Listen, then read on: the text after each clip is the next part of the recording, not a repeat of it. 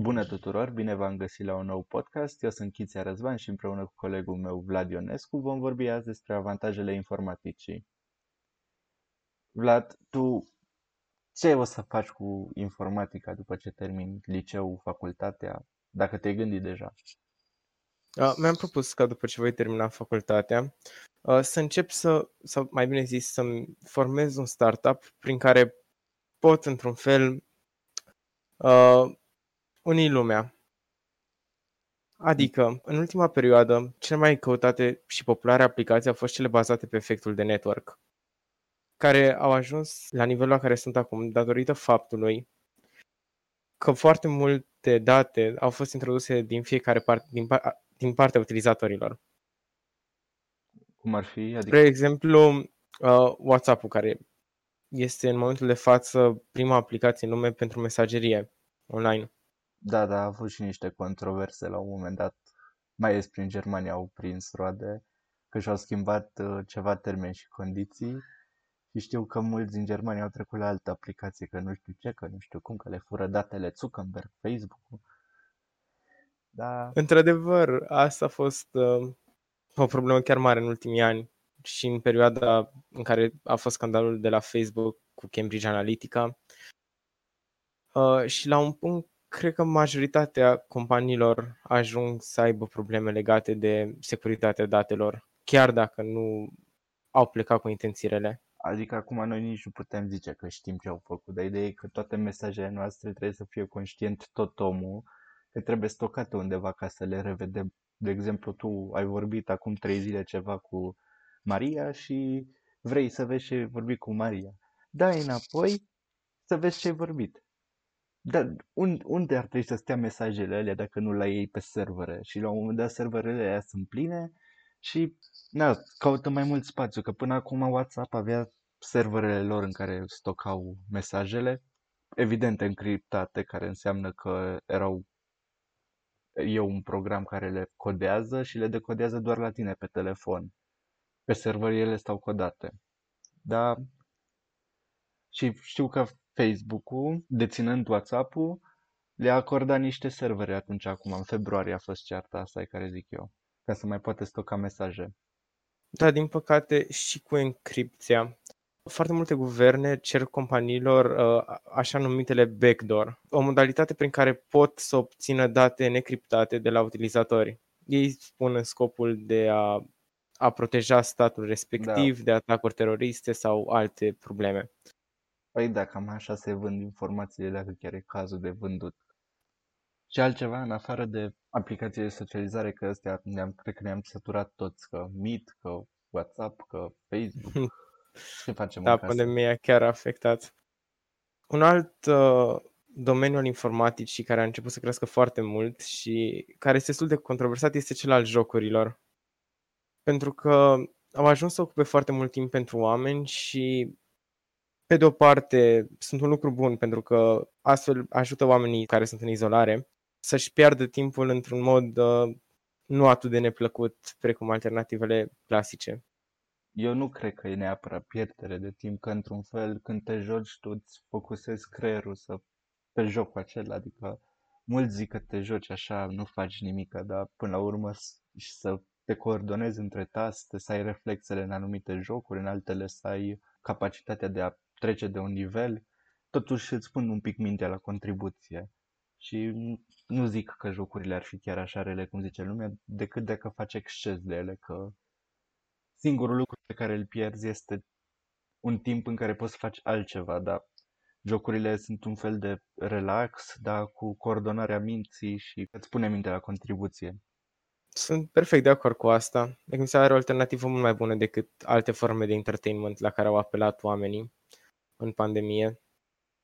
Nu știu, TikTok, de exemplu, entertainment, ci că a fost mai mult scandal pe acolo. Da, da. Sc- scandal între utilizatori, nu între firme.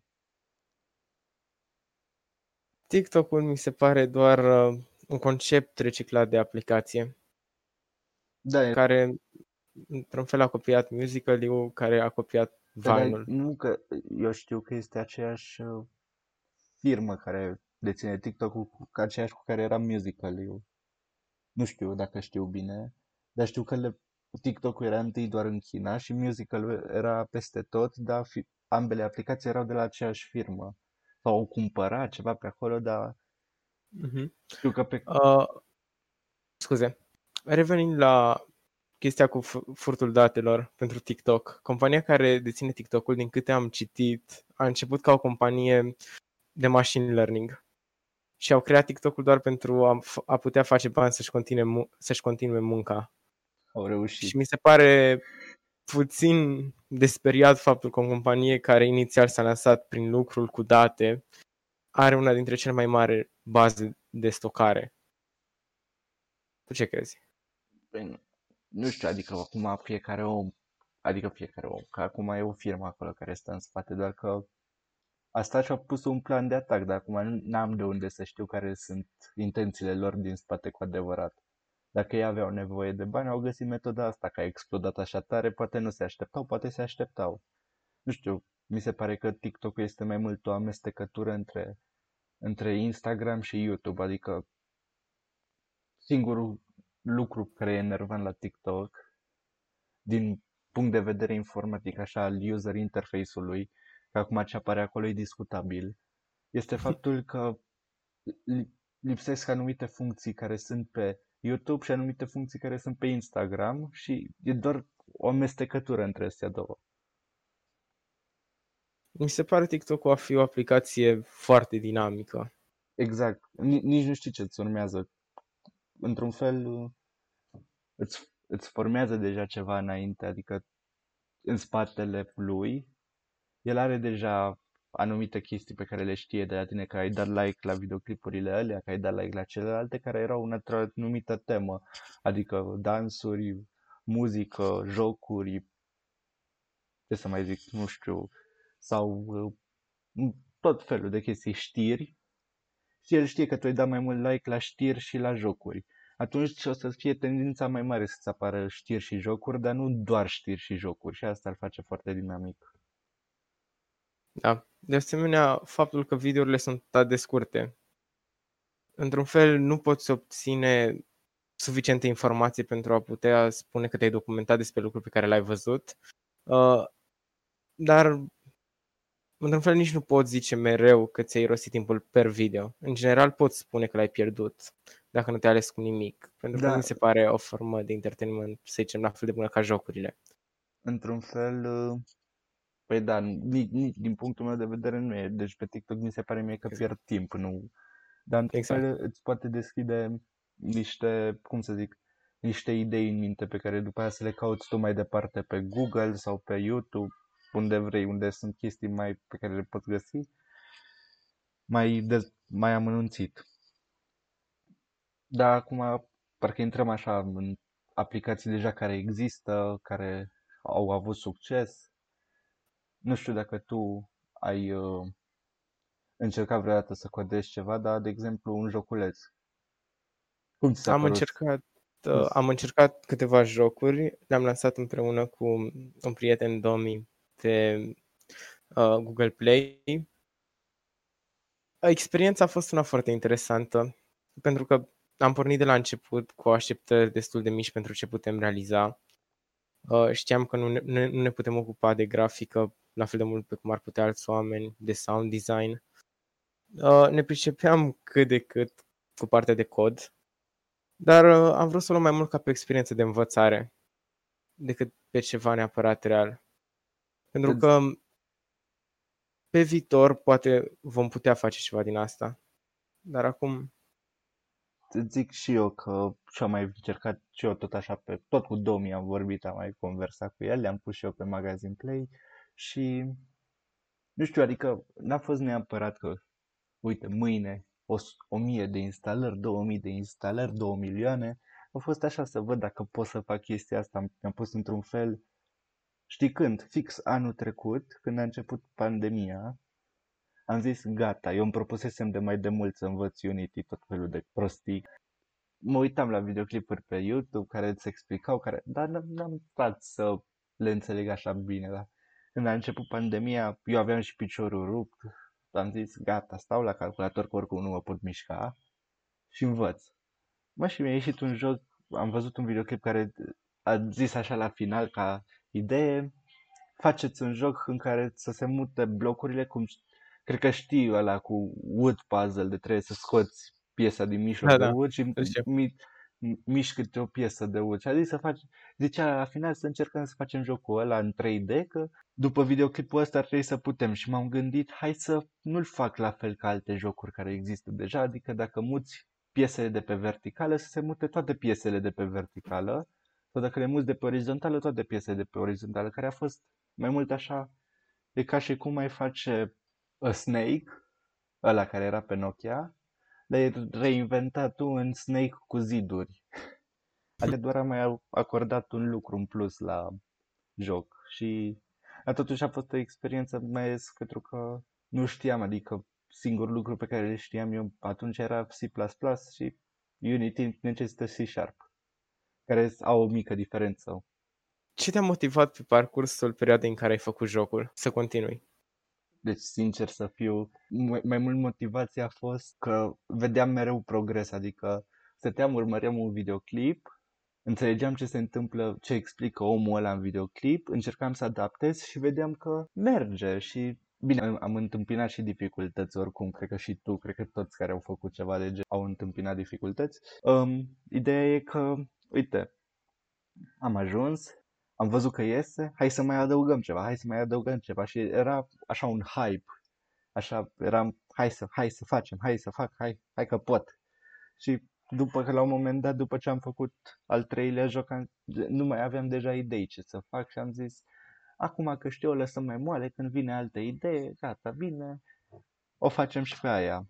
Dar ce voiam să zic că ai pus tu întrebarea aia atunci, diferența, cel mai greu pas pe care l-am făcut a fost să sar de la un limbaj de programare pe care îl învățasem la școală cu chestii care sunt considerate beginner level în, în tot domeniul informaticii, să sar deja direct fără să știu ce e o clasă, la programare bazată pe clase. Asta a fost o diferență. Mă gândesc că cea mai mare parte din oamenii care se apucă de game dev de obicei vin dintr-un background de programare. Și nu vezi chiar atât de mult, în mare parte, elevi și studenți care, să zicem, știu graphic design sau sound design care se apuce de game dev. Și de aceea cred că pentru un programator e destul de greu să, să-și țină motivația pentru mult timp, pentru că mereu va dori proiecte tot mai dificile și mai mari și când asta se împotmolește. Faza e, că, faza e că nu sunt dificile pentru el de implementat, adică e o porțiune de cod pe care el o scrie și știe că poate să o scrie, adică știe că nu poate să deseneze, nu poate să exact. Facă o melodie frumoasă de fundal. Și de-aia eu mă gândesc dacă vreau să fac la un moment dat un joc mai măricel, nu știu dacă acum, nu știu dacă în vacanță, nu știu dacă peste doi ani, să mă găsesc și eu cu două persoane, doi prieteni care să știe ce, cum se desenează, să, să știe cum se face muzică, în sensul în care să putem fi o echipă. Exact, lucrul în echipă mi se pare unul dintre cele mai importante lucruri în domeniul de programare, pentru că chiar dacă poți zice câteodată lucrezi mai bine singur, după un timp în care te gândești la un lucru și nu ți iese, te ajută să ai pe cineva acolo, poate nu neapărat să-ți dea soluția, dar să vină cu idei care, chiar dacă nu sunt bune, pur și simplu te motivează. Sau îți dau un impuls, așa îți tărnesc exact. Gândirea. Dar, uite, că zici și de echipă, chiar dacă nu pare informatica, că de obicei când te gândești la un programator, vezi un singur om în fața calculatorului cum codează. Informatica chiar are nevoie de mult lucru în echipă, pentru că ca la medici, deci exact ca la medici, un medic tratează, dar mai, mult medi- mai mulți medici și asistente sunt implicați până pacientul e vindecat. E așa un proces mai lung. Da, mă gândesc că pe asta ar trebui să se pună accentul și mai mult în școli. Să trecem oarecum de la formatul standard al olimpiadelor și concursurilor care sunt individuale și să ne axăm pe lucruri în echipă. Uite, de exemplu, a venit Doru, profesorul nostru de informatică, la noi cu un concurs. Era de Adfaber susținut, era decodat în Greenfoot, care este un fel de Unity, dar mult mai jos, mai jos ca nivel și ca oportunități pe care le poți face efectiv în Greenfoot. Greenfoot este un soft care te ajută cu, codat, cu graficile și cu implementatul jocurilor în cod.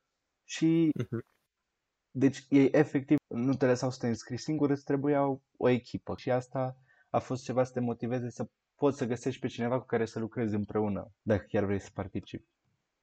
Legat tot de echipe, de obicei când oamenii se gândesc la un programator, cred că stereotipul unui programator este în general o persoană de gen masculin, care, cum ai zis și tu, este relativ singur, singuratică sau lucrează singur. Și cred că ar trebui să se pună accent pe varietatea oamenilor care se apucă, pentru că este un domeniu care poate fi universal.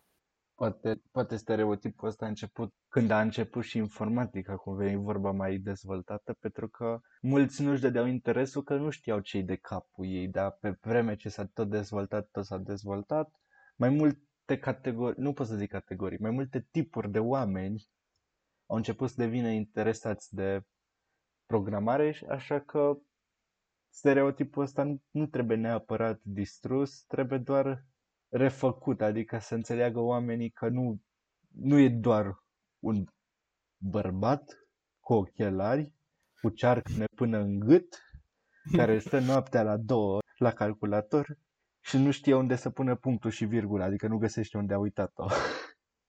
Exact. Nu, sincer, e... m-ai descris destul de bine cu asta. Și ce ziceai tu înainte cu programatul la școală? Până la urmă gândește că la școală, la informatică, nu comparo cu matematica pe care o facem din clasa întâi până în a șaptea, adică nu facem ceva foarte complex, foarte... ne punem mai mult niște baze pe care să le putem folosi după aia. Sincer să fiu, dacă ai, îți dai interesul și muncești un pic, mai ales la început, prin a noua sau a opta sau a șaptea, când începi să afli de informatică, dacă îți dai interesul și ești acolo și înveți tot ce trebuie, într-un an de zile poți să înveți bazele foarte ușor, chiar mai puțin. Ideea e că se, se stă așa la la lung la școală, pentru că nu poți să pui după aia în programă chestii mai grele când alți elevi rămân în urmă și trebuie să faci într-un fel să fie echilibrat. Da. Uh, mă bucur în schimb că tot mai multe instituții, nu neapărat legate de școală și nu neapărat din România, organizează concursuri, uh, workshop-uri și tot felul de astfel de inițiative prin care atrag studenții spre informatică. Iar și elevii, că știu că eu, eu n-am învățat prima oară informatică la școală, cum mulți au învățat în școala gimnazială sau la liceu. Eu, când am în a opta, când am ales mate-info, am zis că nu pot să mă duc acolo cu mâinile în buzunar fără să știu nimic și am găsit un workshop în Brașov, Academia de Informatică. Cred că ai mai auzit de el sau dacă n-ai auzit, uh-huh. ai auzit acum. Și acolo am fost, am făcut C plus plus, primele două grupe, începători, începători și pe aia începători mai avansați, dar la avansați și foarte avansați n-am mai fost, că n-am, nu mi-a acordat timpul peste vară și tot felul de chestii, dar am simțit când am ajuns deja în a noua la șaguna, după aia am simțit că era o diferență, simplu fapt că eu înțelegeam mai repede că știam de dinainte. Și asta e o chestie care îmi pare rău că nu mulți au profitat și în același timp îmi pare bine că eu sunt ăla care știu. Sincer, da. La informatică mi se pare la fel, de, da, la fel, dacă nu chiar mai greu decât la multe materii să recuperezi dacă nu ai înțeles la început. Sincer, da, mai ales... mai ales dacă ratezi a noua la informatică, cum veni pe programa noastră școlară, baza bazelor e ca și cum ai învățat la mate semnele și cifrele și ce poți face cu ele. După aia ajungi la paranteze rotunde, acola, de tot felul de prostii la matematică, așa ajungi și la informatică, la chestii după aia care te încurci radical, chestii, trestii, geometrie, exact. Te încurci. Cam așa e comparația. Că uite, de exemplu, nu știu dacă tu ai auzit că ești a noua, dar e exemplu, să-mi amintesc ce am făcut în a zecea la final, așa, programa, programare cu funcții recursive, care dacă da. Nu știai un while, n-ai înțeles ce face while-ul de fapt, apoi ce face funcția recursivă, care face același lucru doar că altfel. Cred că ai auzit. Da. La programare mi se pare... destul de greu pentru începător, că nu pot vizualiza la un nivel foarte profund ceea ce fac ei. Adică poți afișa variabile ca să înțelegi cum cresc, dar parcă nu oferă un, fel, un model de vizualizare mai profund. Asta e și din cauza codeblocksului, adică nu vreau să zic că codeblocksul e rău, că există aplicații mai rele. Ideea e că, uite, în Codeblocks, dacă ai răbdare, ideea e că e foarte multă răbdare pe care trebuie să o pui, este așa zis o debugger, în care poți să vizualizezi variabilele pas cu pas când mergi prin cod. Ideea e că este un proces foarte lung, mai ales dacă ai mult, multe chestii care implică structuri repetitive, că o să se repete, o să se repete acea secvență de cod până nebunești, aia, până stai așa sau înțelegi ce se întâmplă acolo, da. Îți ia ceva. Asta e un lucru bun și prost în același timp, că îți pierde din timp, dar până la urmă înveți din el dacă chiar nu știi. Sau dacă ai o greșeală prin cod și nu-ți dai seama unde e. Păi, acum că am vorbit un pic despre aplicații și despre jocuri, că astea ne pasionează pe toți acum cât suntem mai tineri. Alte chestii practice pe care le putem face cu informatica, ce crezi că sunt? Păi primul exemplu la care m-aș gândi ar fi robotica, care combină într-un fel partea fizică cu partea de software. Și mi se pare foarte interesantă. De exemplu, uite că mie, mie partea asta de robotică, chiar dacă nu o știu și nici nu m-am chinuit încă să o înțeleg, totuși, uh, totuși îmi salvează viața, pentru că, nu știu, ne-am cunoscut acum, abia am vorbit de vreo două, trei ori noi. Ideea e că eu am diabet și lumea de pe podcast nu vede pe cameră, dar tu vezi, am aici un senzor de glicemie care stă uh-huh. lipit pe mână, care poate să-mi înregistreze glicemia din minut în minut, fără să mai mă tot înțep în deget, care pot să o consider pe parte de robotică, pentru că chiar este. Robotica în medicină mi se pare cea mai căutată într-un fel, dar cea mai, cei mai pu- se duc foarte puțini oameni pe partea asta, asta e problema. Este un domeniu destul de nișă, adică necesită cunoștințe în biologie, anatomie, dar și în același timp și din informatică și robotică. Nu neapărat că, uite, cum ziceam mai devreme cu lucru în echipă, tu dacă ești capabil să înțelegi niște termeni biologici, ce, ce vrea doctorul de la tine poate să-ți explice chiar el, care are cunoștințele alea, și într-un fel colaborați, adică nu e neapărat că trebuie să știi anatomie ca un medic, trebuie să știi și tu ce face, nu știu ce, ce face aia, dar asta se învață oricum, adică nu e un, nu-i capăt de cer. Dacă ai putea să-ți creezi un fel de gadget, un device, să zicem că avea un buget limitat pentru, proiect, pentru proiectatul lui, uh, pentru ce l-ai construit? Tu singur, dacă ai avea de lucru la ceva, să te interesezi, să documentezi? Sincer să fiu, sunt atât de multe lucruri care pot fi făcute încât nu mă pot gândi la unul, doar că, să zicem, uite, un exemplu care acum e de, oricum în dezvoltare, pe partea asta de Prost, organe prostet, pro, prostetici, prostetics, e din engleză, de aia nu știam cum se zice pe română, um, lucrează la un pancreas ar, artificial care face efectiv ce ar face pancreasul dacă ai fi un om normal și n-ai avea diabet. Bine, nu că aș fi anormal, dar în sensul ăsta zic, un om sănătos. Da. Și dacă aș avea buget nelimitat, aș ajuta și eu la chestia aia. Dar tu, tu ai mai avut așa implicații cu robotica de-a lungul Uh, de exemplu, am avut câteva experiențe. De exemplu, acum sunt implicat într-un proiect, uh, se numește Exoro. Este organizat de Agenția Spațială Română, ROSA, uh, în care noi trebuie să creăm un rover care, controlat de la distanță, să parcurgă un circuit off-road și să colecteze tot felul de date, în timp ce își face și o misiune secundară cu care a trebuit să venim noi, adică fiecare echipă individual. Uh, în acest proiect cred că aș putea să-l împart în două, două părți dificile. Prima ar fi cea de mișcare a robotului și de trimisul date, datelor online, uh, deoarece e destul de greu să testăm, să zicem, în curtea colegului la care am lucrat. Uh, iar cealaltă parte este cea legată de senzori. Pentru că, așa cum ai spus tu, cu uh, senzorul tău care detectează glicemia. Există tot felul de senzori, sigur cei pe care am folosit noi nu atât de complicați. Am avut, de exemplu, senzor de temperatură, umiditate, am întrebat radiație. Sim. Senzorul cu infraroșu ce face practic? Detectează distanța dintre obiecte? Că asta nu știu sigur. Da, senzorul de infraroșu Așa. trimite uh, segmente mici de lumină infraroșie și calculează timpul în care acestea se întorc de la senzor, de la obiect la senzor. Ah, ok. Și încă o întrebare. La proiectul ăsta, cu ce ați lucrat? Cu Arduino? Că ăsta știu eu că e mai popular pentru proiecte. Uh, am folosit o combinație. Uh, am folosit Raspberry, un Raspberry Pi pentru a comunica de la calculator la robot și am mai, am mai conectat la el doi senzori pentru că ne era mai ușor din partea de cod și camera. Am conectat și camera robotului, dar în rest cu Arduino am conectat toate, uh, am conectat motoarele, servouri și alți senzori.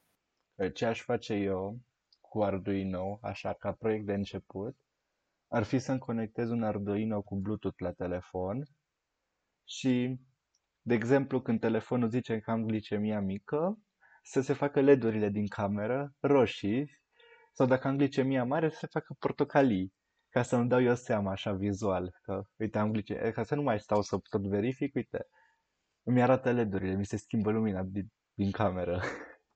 Da, asta chiar o idee super bună. Ideea e că n-am cunoștințele necesare încă, dar mai urmări pe YouTube niște tutoriale și așa, încet, încet, cum ți-a zis și la Unity, eu prin decembrie stăteam, mă uitam, îmi plăcea ce văd, vedeam ce face lumea, făceau și într-un mod de entertainment unii, nu știu dacă ai auzit de Dani, ăla făcea într-un mod de entertainment, dar și explica ce făcea și uh-huh. așa m-a atras într-un fel și poate găsești pe cineva și la Arduino, așa, ca să explice pe internet frumos. Da, mi se pare relativ accesibilă ca platformă, Am... pentru că găsești și resurse online și, și destul de multe piese au început să apară prin România. Păi și bun, atâta robotică, dar vă cum vi s-a părut experiența ca echipă la concursul acela de ziceai mai devreme?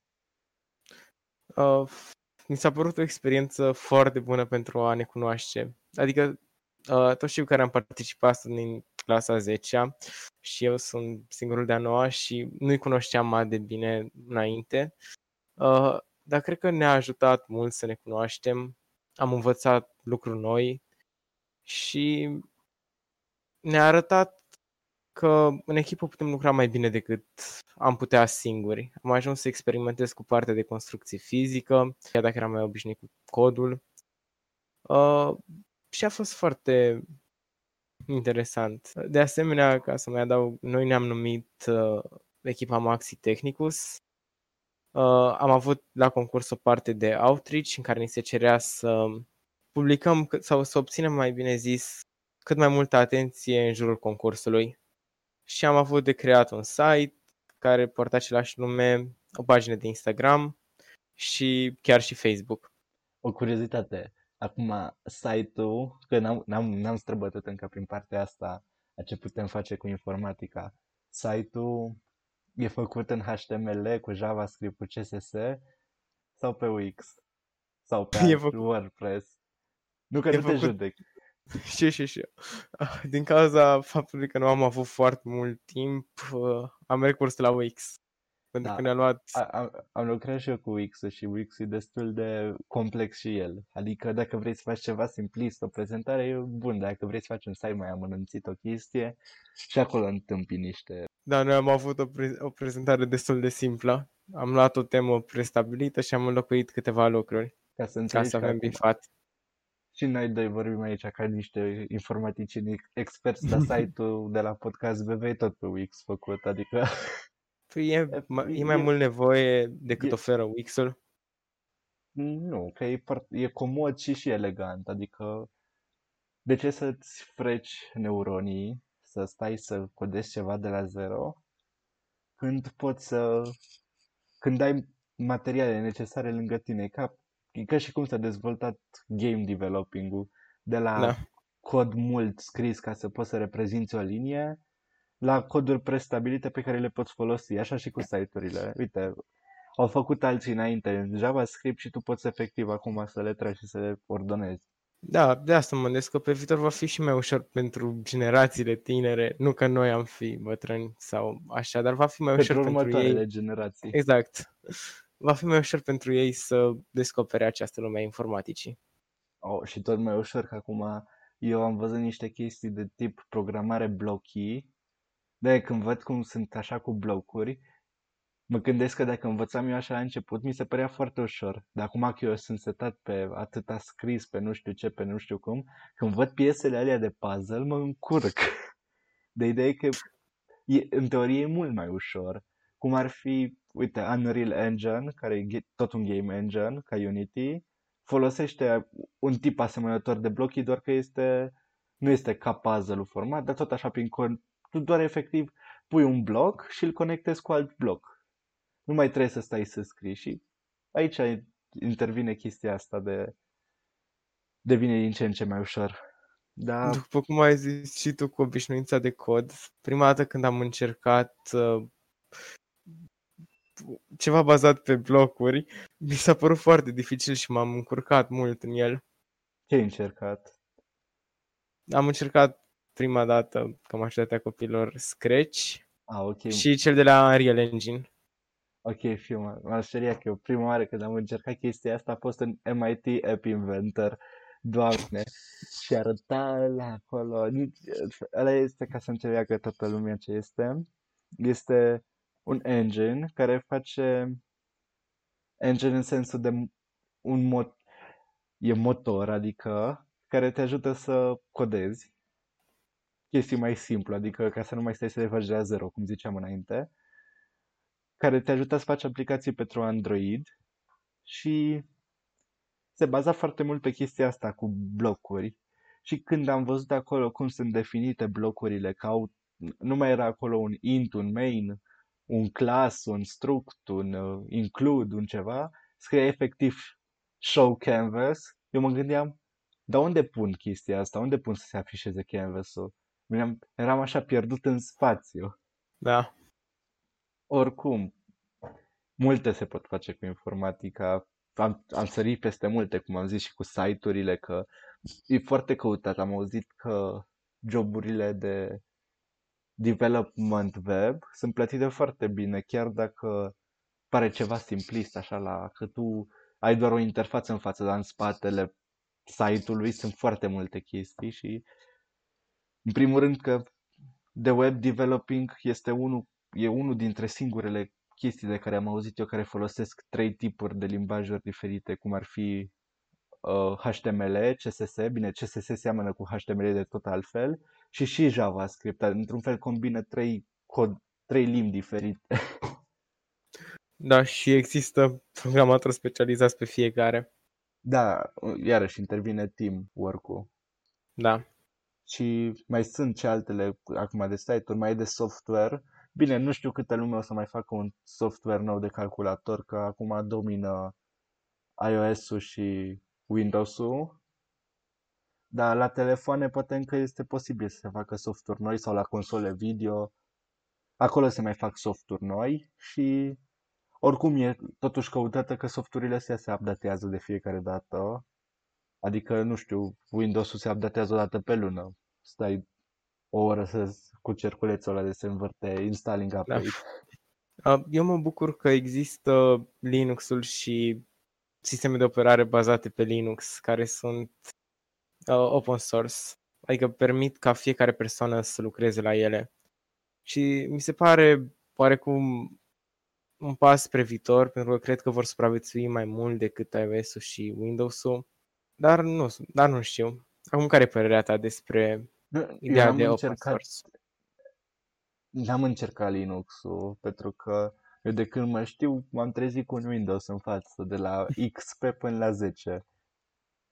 Doar că chestia cu open source-ul, faza e că ajută, ajută două moduri. Ajută și în sensul în care tu, dacă faci ceva și este, o alt, este alt programator care face ceva asemănător și are codul open source, poți să te uiți un pic peste codul lui, să te ajuți, să înveți, să înțelegi cum a făcut el și poate implementezi ceva de acolo, dar în același timp îl ajută și pe programatorul ăla tu dacă vii cu o idee nouă sau cu o eficientizare mai bună, poți să-l ajuți, să-i explici, să-i codezi în cod, să-i schimbi, el să păstreze și versiunea lui și să vadă și versiunea ta.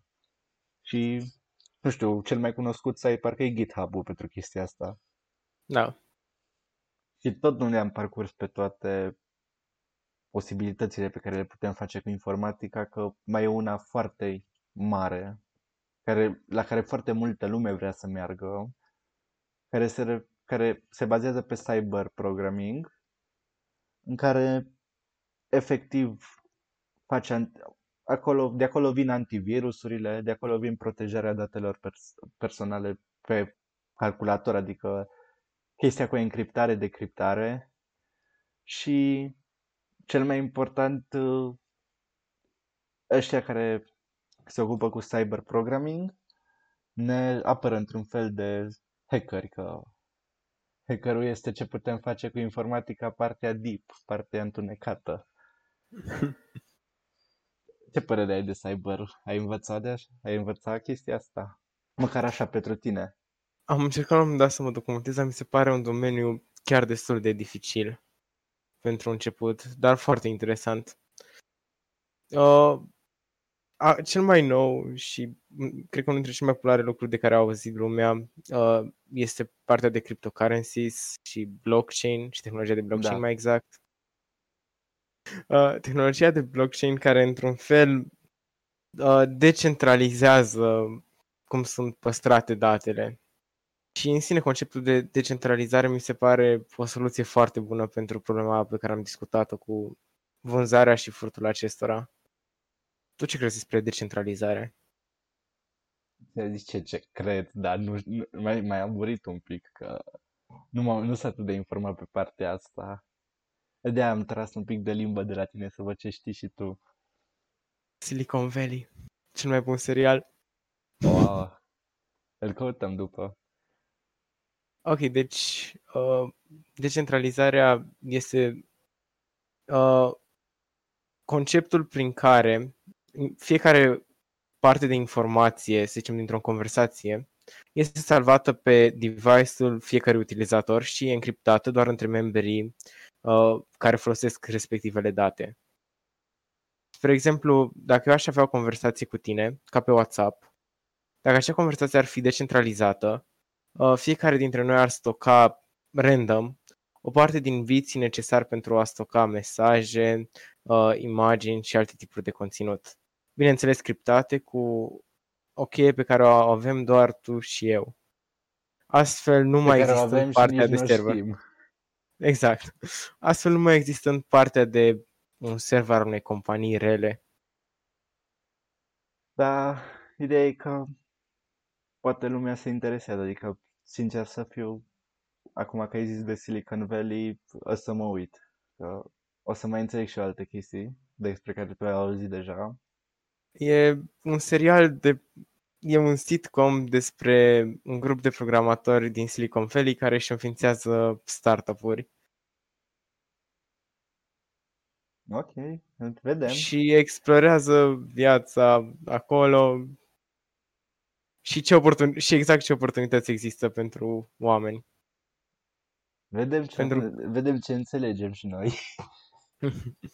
Pentru că, ca o idee destul de importantă pentru acest podcast, uh, fiecare persoană poate veni cu o idee genială și, și informatica ar ajuta-o foarte mult să-și o pună în aplicare.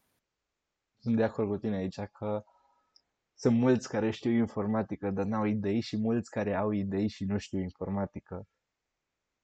Adică, mai ales la firme mari, nu zic acum de Zuckerberg, că uite, Zuckerberg e un contraexemplu, că el a ajutat la dezvoltarea Facebook-ului, dar sunt mulți fondatori de companii mari care nu știu să codeze, dar au venit cu ideea, au găsit oamenii potriviți și au dezvoltat firma și au făcut bani. Cu banii aia s-au bucurat în continuare de viață și de progres. Exact. Și, uh, și din nou vine aspectul de lucru în echipă. Da.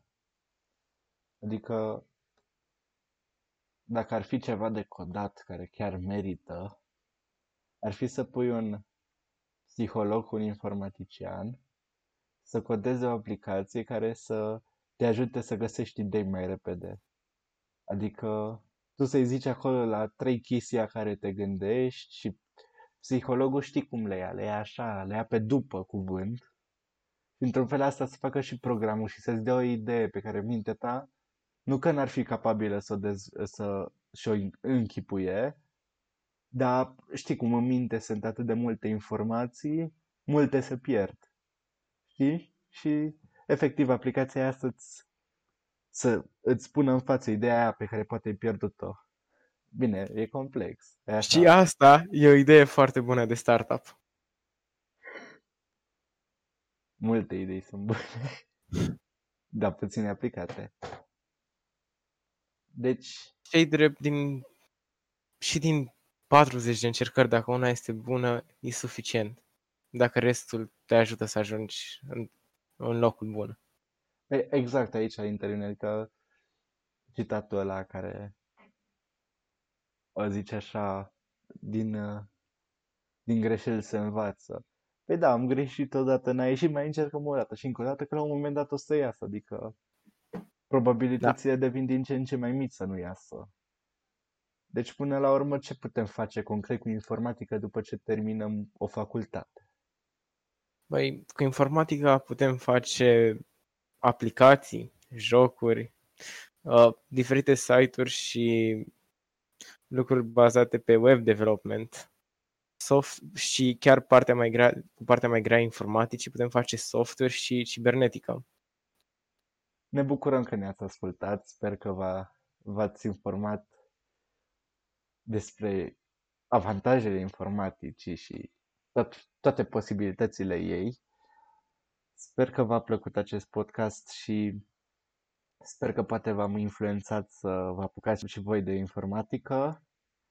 Până atunci, vă așteptăm la următorul podcast.